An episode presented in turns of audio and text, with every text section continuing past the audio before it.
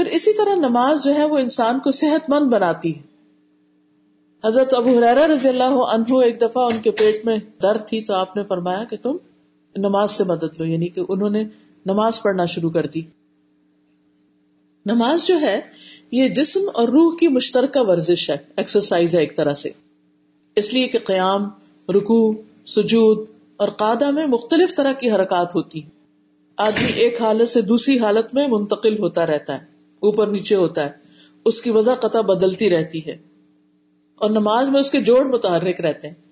بعض لوگ کہتے ہیں نا ہمیں جوڑوں کی تکلیف ہے، اس لیے ہم کرسی پہ بیٹھ جائیں۔ ٹھیک ہے، تکلیف ہوتی ہے، لیکن میں نے پرسنلی اس چیز کا ایکسپیرئنس کیا ہے کہ تکلیف کے ساتھ بھی میں نے نیچے نماز جب پڑھنے کی کوشش کی تو درد بھی ٹھیک ہو گیا۔ کیونکہ اس سے گٹنوں کے اوپر جو پریشر آتا ہے تو ان کے اندر سرکولیشن بہتر ہوتی ہے۔ اور اس طرح انسان صحت مند رہتا ہے۔ ورنہ یہ ہے کہ اگر ایک ہی جگہ بیٹھ کر یا کھڑے ہو کر نماز پڑھتا رہے تو اس کی کوئی حرکت نہیں ہوتی۔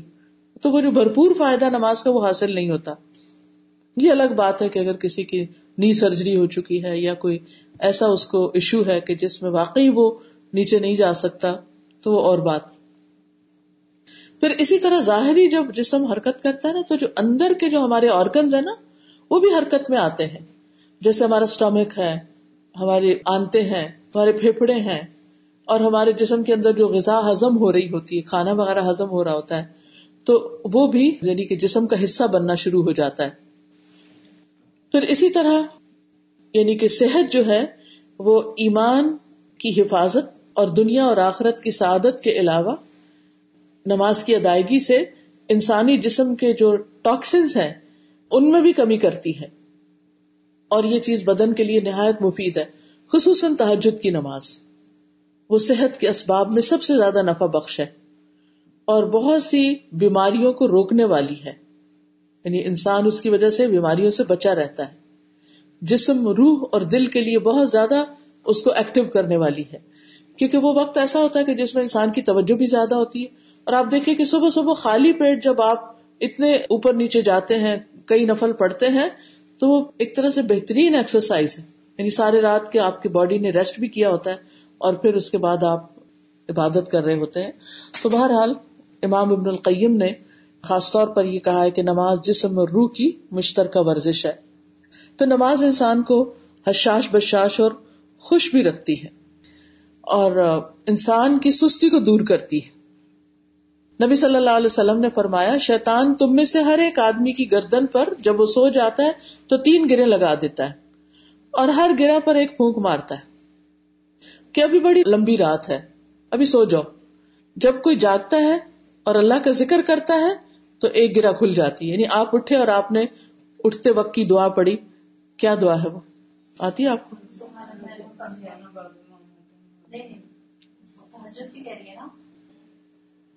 بیدار ہونے کی دعا۔ جی۔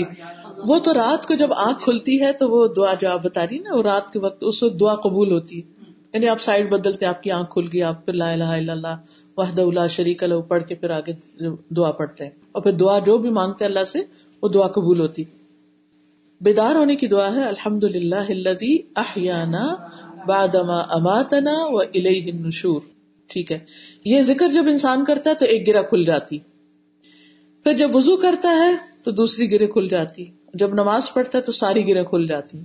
تو نبی صلی اللہ علیہ وسلم نے فرمایا، پھر وہ صبح کو حشاش بشاش خوش مزاج اٹھتا ہے، ورنہ اس کی صبح نفس کی خباست اور سستی کے ساتھ ہوتی ہے۔ یعنی انسان سست سست اور ایک بیزار ہوتا ہے۔ پھر گناہوں کو مٹانے کا ذریعہ بھی ہے۔ اللہ تعالیٰ فرماتے وہ عقیم طرف نہاری و ظلف من اللیل ان الحسنات یذهبن السیئات ذالک ذکر للذاکرین اور دن کے دونوں سروں پر اور کچھ رات گزرنے پر نماز قائم کرو۔ بلا شبہ نیکیاں برائیوں کو دور کر دیتی ہیں۔ یہ ایک یاد دہانی ہے ان لوگوں کے لیے جو اللہ کو یاد کرنے والے ہیں۔ رسول اللہ صلی اللہ علیہ وسلم نے فرمایا، جب بندہ وضو کرتا ہے اور اپنے وضو کو مکمل کر کے اپنی نماز شروع کرتا ہے۔ پھر اپنی نماز مکمل کرتا ہے۔ تو اپنی نماز سے ایسے نکلتا ہے جیسا کہ اپنی ماں کے پیٹ سے گناہوں سے پاک نکلا تھا۔ یعنی نماز پڑھ کے وہ بالکل پاک صاف ہو جاتا ہے۔ رسول اللہ صلی اللہ علیہ وسلم نے فرمایا، مسلمان بندہ جب اللہ کا چہرہ چاہنے کے لیے نماز پڑھتا ہے، تو اس کے گناہ اسی طرح جھڑ جاتے ہیں جیسے اس درخت کے یہ پتے جھڑ جاتے ہیں۔ اور آپ لوگوں کو تو یہ بات سمجھنا کچھ بھی مشکل نہیں، کیونکہ آج کل فال ہے۔ اور پتے جب جھڑتے ہیں، ذرا ہوا چلتی ہے اور پتے گر رہے ہوتے ہیں، اس طرح جیسے بارش کے قطرے گر رہے ہیں، ایک کے اوپر ایک۔ تو اس وقت سوچا کرے کہ نماز پڑھنے کے بعد بھی اسی طرح سارے گنا جڑ کے انسان بالکل صاف ستھرا ہو جاتا ہے۔ رسول اللہ صلی اللہ علیہ وسلم نے فرمایا، بندہ جب نماز کے لیے کھڑا ہوتا ہے اس کے سارے گنا لاد کر اس کے کندھے پر رکھ دیے جاتے ہیں۔ جب وہ رکو یا سجدہ کرتا ہے تو اس سے اس کے گنا گر جاتے ہیں۔ تو اس سے بھی کیا پتا چلتا ہے کہ لٹرلی نماز جو ہے وہ گناہوں کو انسان سے دور کر دیتی ہے۔ وہ حدیث تو بچپن سے ہی سب نے سن رکھی ہوگی، جس میں آتا ہے نا کہ آپ نے فرمایا کہ اگر کسی شخص کے دروازے پر ایک نہر ہو اور وہ دن میں پانچ دفعہ اس میں نہائے، غسل کرے، تو کیا اس کے جسم پر کچھ میل باقی رہے گا؟ آپ یوں ہی سمجھے کہ اگر آپ دن میں پانچ دفعہ شاور لیتے ہیں جا کر، تو کیا ہوگا؟ ایک دفعہ بھی شاور لے لیں نا دن میں تو کیا ہوتا ہے؟ ایک صفائی اور پاکیزگی کا احساس ہوتا ہے۔ تو کیا سوچیے ذرا، اگر دن میں کوئی پانچ دفعہ نہ میرا نہیں خیال ہم کبھی زندگی میں دن میں پانچ دفعہ نہائے ہوں گے۔ پانچ دفعہ اگر کوئی نہا لے، تو پھر اس کے جسم پر کون سی میل باقی رہ سکتی؟ بالکل صاف ستھرا ہو سکتا ہے۔ پھر اسی طرح نماز جو ہے وہ انسان کو برائیوں سے روکتی ہے، بے حیائی کے کاموں سے روکتی ہے۔ ان نسلا تنہا انل فاشا اول منکر رسول اللہ صلی اللہ علیہ وسلم نے فرمایا السلاۃ نور، نماز نور ہے۔ یعنی انسان کو نافرمانیوں سے روکتی ہے، بے حیائی اور بری باتوں سے روکتی ہے۔ صحیح رستے کی طرف رہنمائی کرتی، جیسے روشنی ہوتی ہے نا، تو انسان کو پتا چلتا ہے کہ میں نے اس طرف جانا رات کے وقت اگر آپ گاڑی چلا رہے ہو اور آپ کی ہیڈ لائٹس نہ آن ہو تو آپ کو رستے کا پتا نہیں چلے گا۔ تو اسی طرح زندگی کے اس راستے میں یہ ہمارے لیے ہیڈ لائٹ کی طرح کام کرتی ہے اور ہمیں صحیح باتوں کو سجھاتی ہے اور برائیوں کو ہمارے یعنی کہ دل کو اتنا صاف کرتی جاتی ہے کہ ذرا سے بھی کوئی غلط چیز ہوتی ہے تو انسان کے دل پر کٹک جاتی ہے۔ پھر اسی طرح غیر اخلاقی برائیاں بد اخلاقیوں سے بھی بچاتی ہے نماز۔ سورت المارج میں آتا ہے، ان الانسان خلق حلوا اذا مسه الشر جزوعا۔ واذا مسه الخير منوعا الا المصلين الذين هم على دائمون بلا شبہ انسان تھوڑ دلا بنایا گیا ہے۔ جب اسے کوئی تکلیف پہنچتی ہے تو گھبرا اٹھتا ہے۔ جب مال ملتا ہے تو بکیل بن جاتا ہے۔ سوائے نماز ادا کرنے والوں کے، جو اپنی نماز پر ہمیشگی کرنے والے ہیں۔ یعنی ہمیشہ پڑھتے ہیں، چھوڑتے نہیں۔ تو ایسے لوگ پھر اپنے اخلاق کو بھی سنوارنے کی فکر کرتے ہیں۔ اگر وہ سمجھ کے نماز پڑھ رہے ہیں۔ صرف ایک ایکسرسائز کی وجہ سے نہیں ایسا ہوتا۔ پھر اسی طرح بری صفات انسان سے دور ہوتی ہیں۔ ایک شخص نبی صلی اللہ علیہ وسلم کے پاس آیا اور کہا کہ فلاں آدمی رات کو تو نماز پڑھتا ہے، صبح چوریاں کرتا ہے۔ کئی لوگوں کو اس بات کی شکایت ہوتی ہے ہم نے دیکھے نماز پڑھنے والے۔ نماز بھی پڑھتے ہیں اور غلط غلط کام بھی کرتے ہیں۔ تو آپ نے فرمایا، ان قریب جو وہ کہتا ہے یعنی نماز میں، وہ اس کو چوری سے روک دے گا۔ کیونکہ نماز ہم کیا کہتے ایا کا نابودو وہ ایا کا نستعین اح دن المستقیم۔ کہ اللہ، ہم تیری عبادت کرتے ہیں، صرف تیری اور صرف تجھ سے ہی مدد چاہتے ہیں۔ ہمیں سیدھا راستہ دکھا۔ تو چور کب تک چوری کرے گا؟ اگر اللہ نے اس کی دعا سن لی، تو اس کی چوری چھٹ جائے گی اس سے۔ اسی طرح انسان کی کوئی بھی بری عادت ہے یعنی ضروری نہیں کہ چوری ہو، کوئی بھی بری عادت ہے۔ تو جب انسان نماز میں کھڑا ہوتا ہے اور اللہ سے دعا کرتا ہے کہ اللہ میں تیری عبادت کر رہا ہوں، تو میری مدد کر اور مجھے صحیح راستہ دکھا، تو اللہ سبحان تعالیٰ ضرور اس کی دعا سنے گا۔ اسی طرح انسان کی محتاجی اور فقر بھی دور ہوتا ہے۔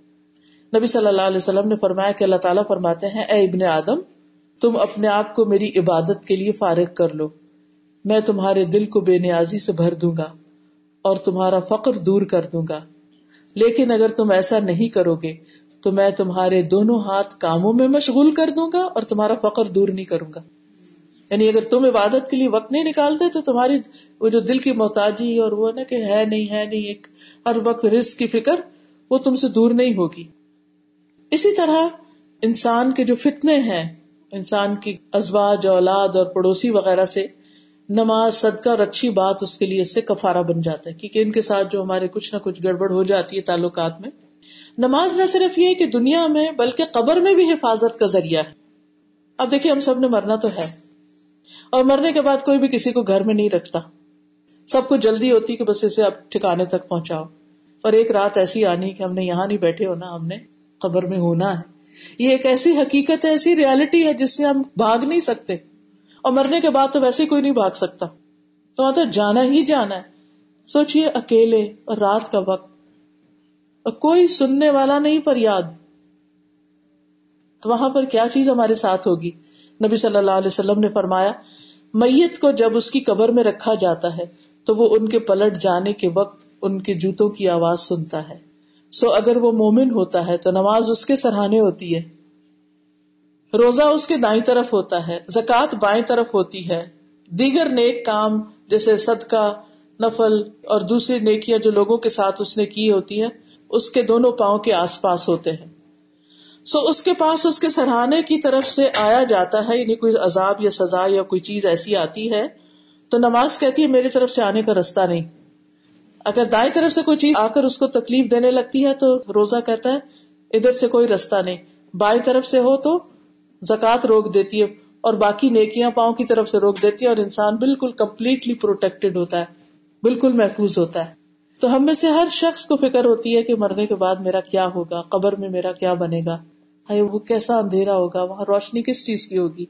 تو تو نور، نماز نور ہے، یہی روشنی دے گی وہاں۔ قبر میں بھی اسی سے روشنی ہوگی۔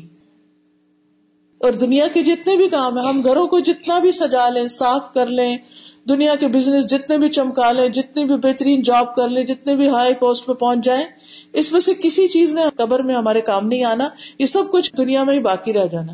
وہ ڈگریاں بھی کسی جگہ بند پڑی رہ جائیں گی اور ہمارے بزنس اور کاروبار بھی اور لوگ سنبھال لیں گے، ہمارے بینک بیلنس بھی دوسروں کے ہاتھ چلے جائیں گے اور ہم جائیں گے صرف اپنے انہیں اعمال کے ساتھ۔ نماز، روزہ، حج زکات اور یہ جو باقی صدقہ، خیرات اور جو لوگوں کی خدمت اور لوگوں سے بھلائی ہم کرتے ہیں، یہ ساتھ جائیں گے۔ بچے بھی واپس اور شوہر بھی واپس، باقی رشتے دار، دوست، احباب سب واپس۔ اگر کوئی مال متا ہے تو وہ بھی واپس۔ تو اس لیے ہمیں اس کی فکر کرنی چاہیے۔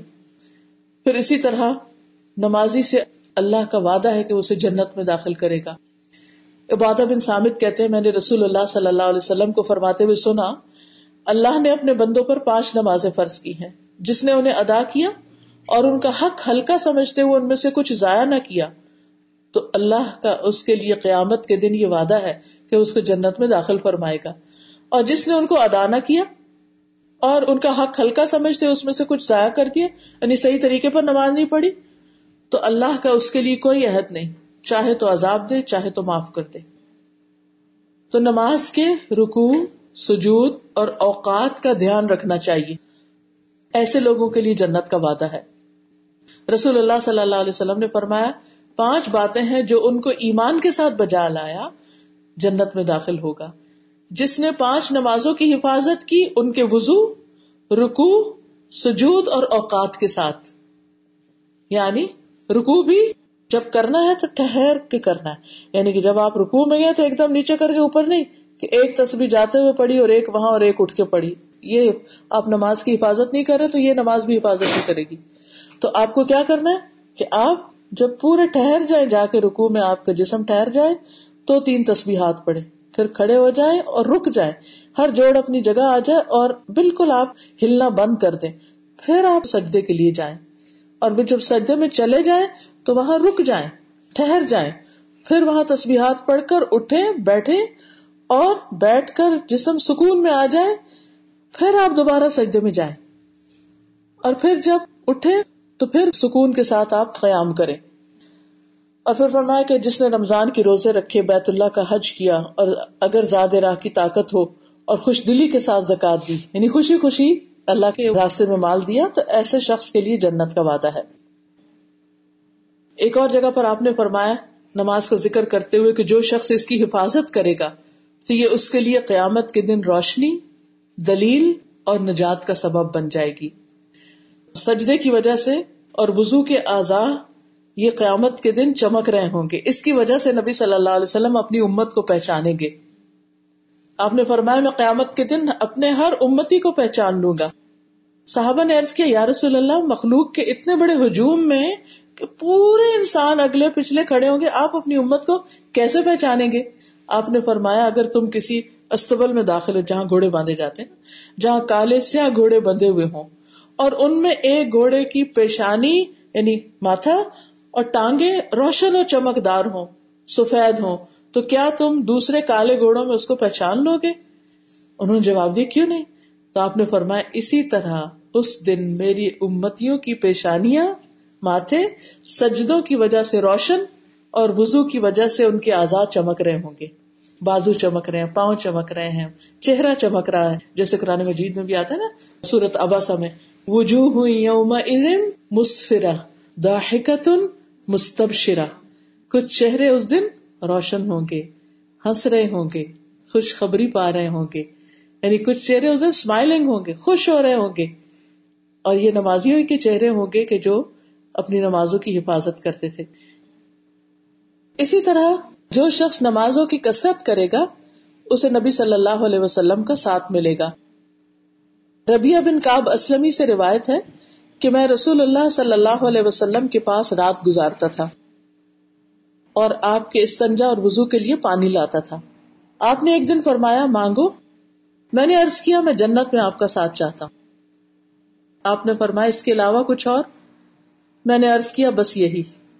آپ نے فرمایا، پھر اس معاملے میں سجدوں کی کثرت کے ساتھ میری مدد کرو۔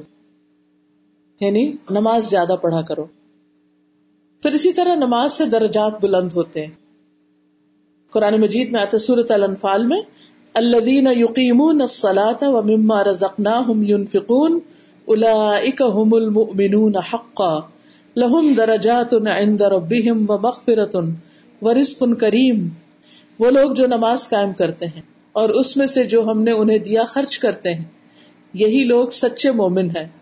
انہی کے لیے ان کے رب کے پاس بہت سے درجے اور بڑی بخشش اور باعزت رزق ہے۔ تو درجہ کیا نہیں، ان کے لیولز اونچے سے اونچے ہوتے چلے جائیں گے۔ مادان کہتے کہ میں صوبان سے ملا، تو میں نے ان سے عرض کیا، مجھے کوئی حدیث سنائیے۔ امید ہے اللہ تعالیٰ مجھے اس سے کوئی نفع پہنچائیں گے۔ کہتے کہ وہ خاموش رہے۔ میں نے دوبارہ ان سے عرض کیا کہ مجھے کوئی حدیث سنائیے۔ پھر وہ چپ رہے۔ میں نے تیسری دفعہ کہا، تو کہنے لگے کہ تم اللہ کے لیے سجدے کیا کرو۔ کیونکہ میں نے رسول اللہ صلی اللہ علیہ وسلم کو فرماتے ہوئے سنا کہ جو بندہ بھی اللہ کو ایک سجدہ کرے، تو اللہ اس سجدے کی وجہ سے اس کا ایک درجہ بلند کر دیتے ہیں اور اس کی ایک خطا معاف کر دیتے ہیں۔ یعنی جس کے سجدے جتنے زیادہ ہوں گے، قیامت کے دن اس کا مقام اتنا ہی بلند ہوگا۔ اور بلند ترین جنت کون سی ہے؟ جنت الفردوس۔ یعنی وہ اس کا پھر مقام ہوگا۔ پھر اسی طرح نماز جو ہے وہ جہنم سے نکلوانے کا بھی ذریعہ ہے۔ نبی صلی اللہ علیہ وسلم نے فرمایا، تم لوگ آج کے دن اپنا حق لینے میں جتنا تقاضا اور مطالبہ مجھ سے کرتے ہو، اس سے کہیں زیادہ اس وقت مسلمان اللہ سبحانہ تعالیٰ الجبار سے کریں گے، جب وہ دیکھیں گے کہ اپنے بھائیوں میں سے صرف انہیں نجات ملی ہے۔ تب وہ عرض کریں گے، اے ہمارے رب، ہمارے بھائی ہمارے ساتھ نمازیں پڑھتے تھے، روزے رکھتے تھے، نیک عمل کرتے تھے یعنی تو انہیں جہنم سے نکال دے۔ یعنی وہ ان کی سفارش کر رہے ہوں گے۔ تو اللہ تعالیٰ فرمائیں گے، جاؤ جس کے دل میں ایک دینار برابر بھی ایمان پاؤ، اسے دو سے نکال لاؤ۔ اللہ تعالیٰ ان کے چہروں کو آگ پر حرام کر دے گا۔ وہ آئیں گے اور دیکھیں گے، کچھ تو قدموں تک غائب ہوگے کچھ نس پنڈلی تک دو میں ہوں گے، جنہیں وہ پہچان لیں گے اپنے ساتھیوں کو۔ پھر انہیں وہاں سے نکال لائیں گے۔ واپس آئیں گے تو اللہ تعالیٰ فرمائے گا، جاؤ جس کے دل میں آدھے دینار برابر ایمان ہے، اس کو بھی نکال لاؤ۔ پھر جس کو وہ پہچانتے ہوں گے نکال لائیں گے۔ جب واپس آئیں گے تو اللہ تعالیٰ فرمائیں گے جس کے دل میں ذرہ برابر بھی ایمان ہو اس کو بھی نکال لاؤ۔ پھر وہ وہاں پہنچ کر انہیں بھی نکال لائیں گے پہچان کر۔ تو اس سے کیا پتا چلتا ہے کہ اگر انسان کی دوستی نمازیوں کے ساتھ ہے، تو قیامت کے دن جو نمازی جنت میں جائیں گے، تو وہ اپنے باقی ساتھیوں کی بھی فکر کریں گے اور خوب خوب اللہ تعالی سے سفارش کریں گے۔ اسی طرح نماز چھوڑنے کے نقصان بھی ہیں۔ نماز چھوڑنا کفر اور شرک تک پہنچا دیتا ہے۔ قرآن مجید میں آتا ہے وہ عقیم السلاتا ولا تکون من المشرقین اور نماز قائم کرو اور شرک کرنے والوں میں سے نہ ہو جاؤ۔ رسول اللہ صلی اللہ علیہ وسلم نے فرمایا، انسان اور اس کے کفر اور شرک کے درمیان فرق نماز چھوڑنا ہے۔ عبداللہ بن شقیق کہتے ہیں کہ محمد صلی اللہ علیہ وسلم کے صحابہ اعمال میں سے کسی چیز کے چھوڑنے کو کفر نہیں سمجھتے تھے سوائے نماز کے۔ پھر اسی طرح نماز میں سستی جو ہے، یہ منافقت کی علامت ہوتی۔ قرآن مجید میں آتا ہے، ولا اتون الصلاۃ اللہ وہم کسالا ولا فکون اللہ وہم کارہون وہ نماز کو نہیں آتے، مگر اس طرح کے سست ہوتے ہیں۔ اور خرچ نہیں کرتے، مگر اس طرح کے وہ ناخوش ہوتے ہیں۔ ابن عمر کہتے ہیں کہ جب ہم کسی آدمی کو فجر اور عشاء کی نماز میں حاضر نہ پاتے، تو اس کے بارے میں برا گمان کرتے کہ پھر یہ ایمان سے محروم ہے۔ اس کے اندر منافقت ہے۔ ابن مسعود کہتے ہیں کہ جس نے نماز ترک کی، اس کا کوئی دین نہیں۔ ابو دردا کہتے ہیں جس کی نماز نہیں، اس کا ایمان نہیں، اور جس کا وضو نہیں، اس کی نماز نہیں۔ یعنی وضو کے بغیر نماز نہیں ہوتی۔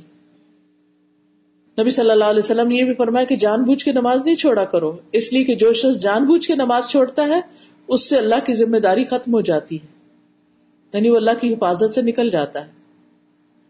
نبی صلی اللہ علیہ وسلم نے فرمایا، جس کی ایک نماز فوت ہوگی، جس کی ایک نماز فوت ہو گئی، بس گویا اس کا مال اور اولاد فنا ہو گیا، اتنا بڑا نقصان، کہ اس کا بزنس بھی چلا جائے، اس کے بچے بھی ختم ہو جائیں۔ پھر اسی طرح اگر جمعہ چھوڑ دیا جائے، تو انسان کے دل پر مہر لگ جاتی۔ ہے انسان غافل ہو جاتا ہے۔ اسی طرح جو شخص فجر کی نماز کے لیے نہیں اٹھتا، صبح تک پڑا سوتا رہتا ہے، آپ نے فرمایا، شیطان نے اس کے کان میں پیشاب کر دیا۔ پھر اسی طرح موت کے وقت بے نمازی کے اوپر بڑی سختیاں ہوں گی۔ سورت القیامہ میں آتا ہے ولطفت الساق بالساق الى ربك يومئذ المساق فلا صدق ولا صلى ولكن كذب وتولى۔ اور پنڈلی پنڈلی کے ساتھ لپٹ جائے گی۔ اس دن تیرے رب ہی کی طرف روانگی ہے۔ سو نہ اس نے تصدیق کی، نہ نماز پڑھی، لیکن اس نے جھٹلایا اور منہ پھیر لیا۔ یعنی نماز کے وقت منہ موڑ کر چلا گیا۔ اسی طرح نماز سے غافل ہونے والے کے لیے قبر میں عذاب بھی ہے۔ نبی صلی اللہ علیہ وسلم نے خواب بیان کرتے ہوئے فرمایا، انہیں خواب میں یہ دکھایا گیا کہ جس کا سر پتھر سے کچلا گیا تھا، وہ قرآن کا حافظ تھا، مگر وہ قرآن سے غافل ہو گیا اور فرض نماز پڑھے بغیر سو جایا کرتا تھا۔ یعنی بعض لوگ جب ان کے دل غافل ہو جاتے تو چاہے وہ حافظ ہو عالم ہو کچھ ہو، نمازوں میں کوتا کرنے لگتے ہیں، فجر کے وقت پڑھے سوتے رہتے ہیں۔ قرآن مجید میں آتا ہے فویل للمصلین الذین هم عن صلاتهم ساہون ایسے نمازیوں کے لیے ہلاکت ہے جو اپنی نماز سے غافل رہتے ہیں۔ یعنی نہ وقت کی پرواہ کرتے ہیں کہ کب شروع ہوگی، کب نہیں۔ نہ ٹائم دیکھتے ہیں۔ نہ اذان سنائی دیتی ہے ان کو۔ نہ گھر میں کوئی اذان کا اہتمام کیا ہوا ہے۔ تو ایسے لوگوں کے لیے بہت بڑی وعید ہے۔ یعنی فضول کاموں میں لگ کے نماز کا وقت ضائع کرتے انسان۔ پھر ایک قرآن مجید کی آیت ہے سورت المدثر کی، جس میں آتا ہے کہ جب کچھ لوگ جہنم میں ہوں گے تو ان سے پوچھا جائے گا ماسا کا کم فی سقر؟ کہ یہ کیا چیز تمہیں دوزخ میں لے گئی؟ قالو لم نک من المسلین وہ کہیں گے، ہم نماز پڑھنے والوں میں سے نہیں تھے، ہم نماز نہیں پڑھتے تھے۔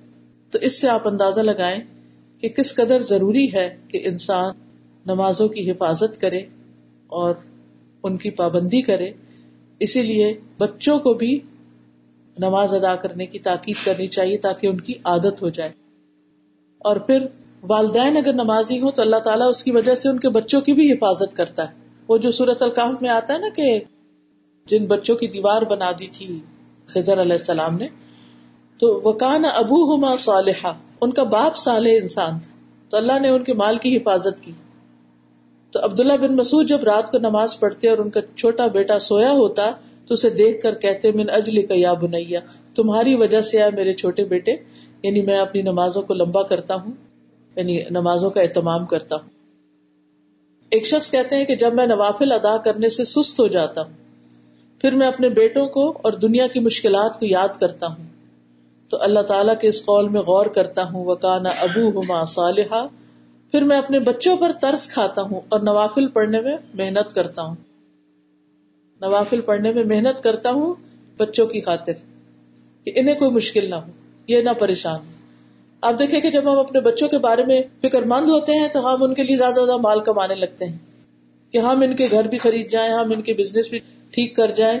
لیکن اس بات کی ہم فکر کم ہی کرتے ہیں کہ ان کو نمازی بھی بنا کر جائیں۔ حالانکہ ہر ماں باپ آخر میں تو نماز کی ہی پڑھتے رب جعلی مقیم الصلاتی و من ذریتی، ربنا و تقبل دعا، ربنا اغفر لی ولی والدی وللمؤمنین یوم یقوم الحساب۔ تو ہم سب پر ذمہ داری ہے کہ اپنے گھر والوں کو بھی آگ سے بچائیں۔ قرآن مجید میں آتا ہے، یا ایوہ الذین آمنوا قوا انفسکم و اہلیکم نارا۔ آپ نے فرمایا، اپنے بچوں کو سات سال کی عمر میں نماز سکھاؤ یعنی ان کو ترغیب دو۔ اسی طرح ان کو صرف فرض نہیں، نوافل کی بھی ترغیب دینی چاہیے۔ پھر خواہشات کی پیروی سے بھی بچانا چاہیے۔ یعنی کہ جو کچھ بچے کہیں بس وہ ہم ماننا شروع کر دیں۔ دس سال پر تو انہیں پوری نماز پڑھنی شروع کر دینی چاہیے۔ اگر نہ پڑھے تو ان کو مارا بھی جا سکتا ہے یعنی حدیث کے مطابق۔ لیکن اس کا یہ مطلب نہیں کہ ہم انہیں پہلے تو سکھائے نہ بتائے نہ اور بچوں کو مار پیٹ شروع کرتے اس کی تو اجازت نہیں ہے۔ لیکن مطلب یہ ہے کہ ان کو ڈسپلن کرنا پڑے گا۔ اور صرف یہ کہنا کافی نہیں کہ اٹھو نماز پڑھو، بلکہ یہ کہنا چاہیے آئے نماز پڑھتے ہیں۔ اور ان کو نقصان بھی بتانے چاہیے نماز نہ پڑھنے کے۔ اور نماز پڑھنے کے فائدے بھی بتانے چاہیے۔ مثلا ہم یہ کہہ سکتے ہیں، اٹھو نماز پڑھو کہ اللہ آپ سے راضی ہو۔ یعنی پازیٹو اسٹروک سے۔ اور اگر بچہ جلدی جلدی نماز پڑھا تو اسے کہیں کہ بیٹے نماز اٹھو گے نا بارو تاکہ اللہ تعالیٰ اسے قبول کر لے۔ پھر جو وزو کر رہے ہو جلدی جلدی کر رہے ہو، صحیح نہ کر رہے تو کہ اچھی طرح وزو کرو تاکہ تمہارے سارے گناہ جڑ جائیں۔ کچھ حصہ خشک رہ گیا تو پورے تو نہیں جڑیں گے۔ پھر اسی طرح جب وہ بچہ نماز پڑھ رہا تو اسے کو دعا کرو، اللہ تعالیٰ تمہیں امتحان میں کامیاب کرے۔ تو یہ سارے پازیٹو جو آپ باتیں کریں گے نا، تو اس سے اس کا نماز میں دل لگے گا۔ ایک شخص کہتا ہے کہ میں بچپن سے ہی اپنی ماں کو دیکھتا تھا کہ وہ نماز پڑھتی۔ اور ہر نماز کے بعد وہ اونچی آواز سے دعا مانگتی تھی۔ اللہ میری بیٹی کو نماز پڑھنے والوں میں سے بنا دے۔ ایسا نمازی بنا دے جو نماز سے لذت پاتے۔ اللہ میری بیٹی کی آنکھوں کی ٹھنڈک نماز میں بنا دے۔ وہ کہتی کہ جب تک وہ بوڑھی بھی ہوگی تو یہ دعا کرتی رہتی تھی۔ وہ کہتی ہے کہ جب میں بڑی ہوئی تو اب مجھے نماز سے بے پناہ محبت ہے۔ اور میری زندگی میں سب سے خوبصورت ٹائم وہ ہوتا ہے جب میں نماز ادا کر رہی ہوتی ہوں، اپنے رب کے سامنے کھڑی ہوتی ہوں۔ تو یہ ماں کی دعائیں تھی تو ہمیں اپنے بچوں کے لیے اونچی اونچی آواز میں بھی دعا کرنی چاہیے۔ اللہ، میرے بچوں کو نمازی بنا دے، ان کو نمازوں کی محبت دے دے۔ اور پھر جب بچوں کو نماز کے لیے کہیں نا، تو اچھے اچھے الفاظ چنا کریں، بدل بدل کے الفاظ کا کر روز نہیں کہ ڈانٹ کے تن سے پڑھ لی نماز، اٹھو نماز پڑھو۔ ایسے نہیں۔ ڈانٹ ڈانٹ کے نہیں۔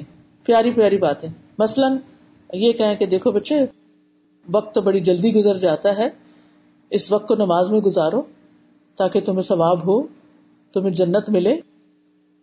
کیونکہ زندگی تو بڑی جلدی گزر جائے گی۔ پھر اسی طرح یہ ہے کہ ان کو یعنی نماز کی ذمہ داری کا احساس دلانا ضروری ہے۔ پھر جب نماز کے لیے کہے تو ساتھ دعا بھی دیا کرے۔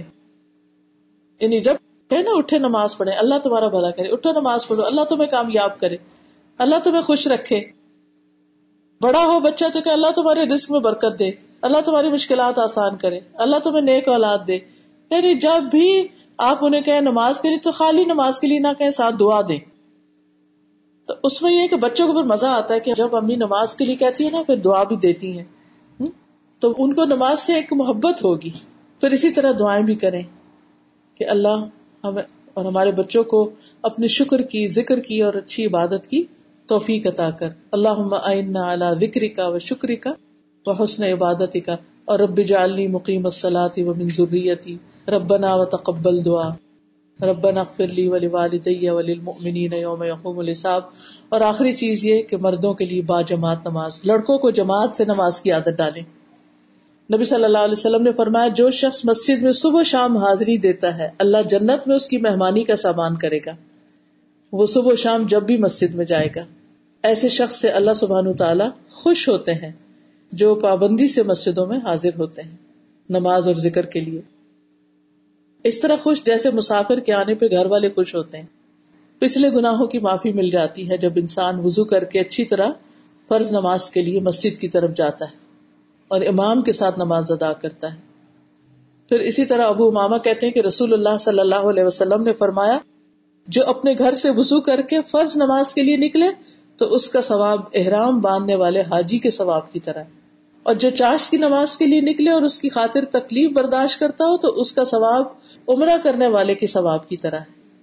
اور ایک نماز سے دوسری نماز کے بیچ میں اگر کوئی لغ بات نہ کرے، کام نہ کرے انسان، تو وہ الین میں لکھی جاتی۔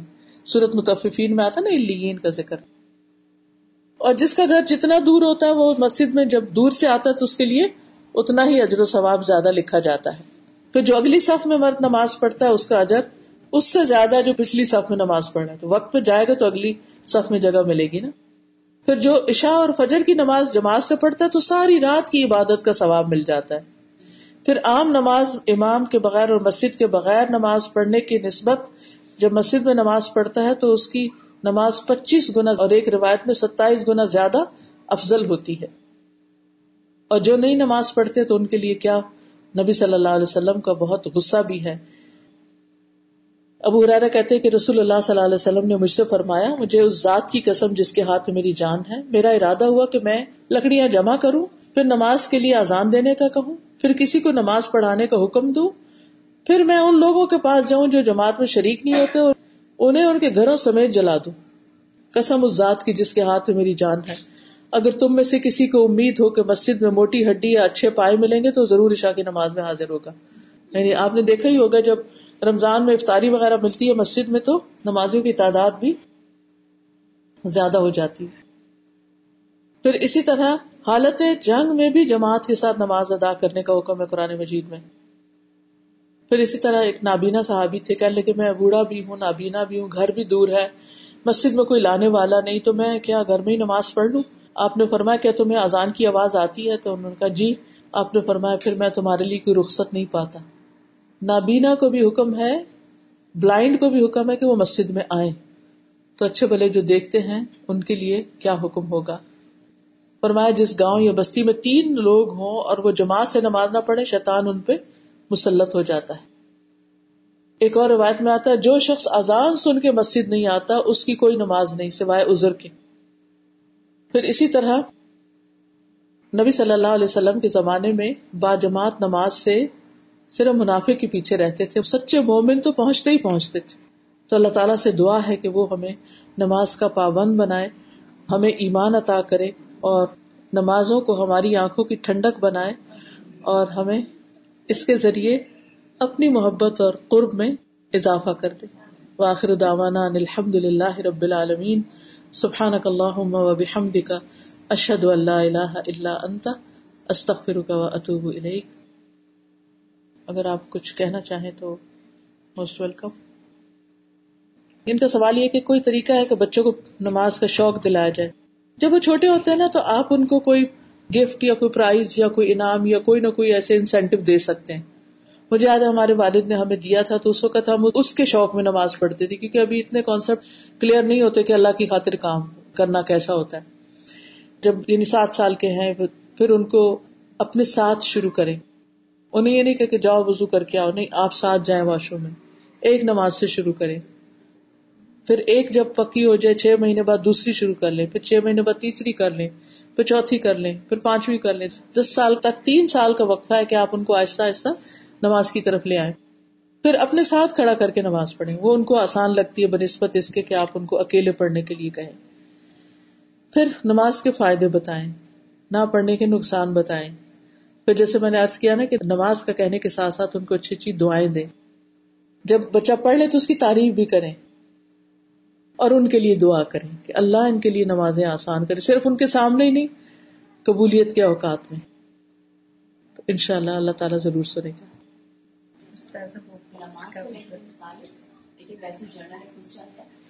مطلب جو دین کے قریب ہوتے ہیں مطلب نظر آتا ہے، ان کا مزاج تھوڑا سخت کیوں ہو جاتا ہے؟ جو صحیح نماز ادا کرنے والے نا، ان کا نہیں سخت ہوتا۔ صحابہ جو تھے، ان کا بہترین اخلاق تھا۔ اور وہ سب سے زیادہ نماز پڑھتے تھے، ٹھیک ہے؟ تو یہ نماز کی خرابی نہیں، خرابی ہم میں ہوتی ہے کہ ہم اس کا حق ادا نہیں کر رہے ہوتے۔ اسی کے ساتھ میں اجازت چاہتی ہوں، یہ کتاب ہے نماز محمدی اور مصنون دعائیں۔ نماز کیا سکھاتی ہے؟ اس کے اسٹیپ بائی اسٹیپ ہر نماز کے اس میں یہ لیکچر بھی ہے، آپ اس کو بھی سن سکتے ہیں۔ پھر نماز میں خوشبو کیسے؟ کیونکہ بہت سے لوگوں کو یہ پرابلم ہوتی ہے کہ خوشبو نہیں آتی، اس میں ساری ٹپس دی ہوئی کہ خوشبو کیسے آپ لا سکتے ہیں۔ پھر محمد صلی اللہ علیہ وسلم کے معمولات اور معاملات، پھر استغفار کی برکتیں کہ کتنی خیر اور بھلائی آتی ہے، گناہوں کی بخش جب ہوتی ہے۔ اور یہ کارڈ سارا استغفار کی دعاؤں پر مبنی ہے۔ اس کو انسان ایک وقت میں بیٹھ کے تحجد کے وقت پڑھ سکتا ہے۔ تو یا کہ میں مختلف پریشانیوں اور تکلیفوں سے بچنے کی دعائیں ہیں۔ اور پھر قرآن اور مصنون دعائیں بھی ہیں۔ ہمیں خود تو اپنے لیے دعائیں مانگنا بھی نہیں آتی۔ تو اگر اس کو ہم ہر روز تھوڑا تھوڑا پڑھیں تو ایک ہفتے میں یا ایک دن میں پوری پڑھ کے ساری دعائیں اپنے لیے مانگی کیونکہ دعا کا فائدہ یہ ہوتا ہے کہ اگر قبول ہو جائے تو وہ چیز فوراً مل جاتی ہے۔ ورنہ یہ کہ عبادت ہے دعا اور وہ اجر اکٹھا ہوتا ہے اور قیامت کے دن انسان کو وہ سارے کا سارا اس کا اجر مل جائے گا۔ اس کے ساتھ ہی میں آپ سے اجازت چاہتی ہوں۔ السلام علیکم و رحمۃ اللہ وبرکاتہ۔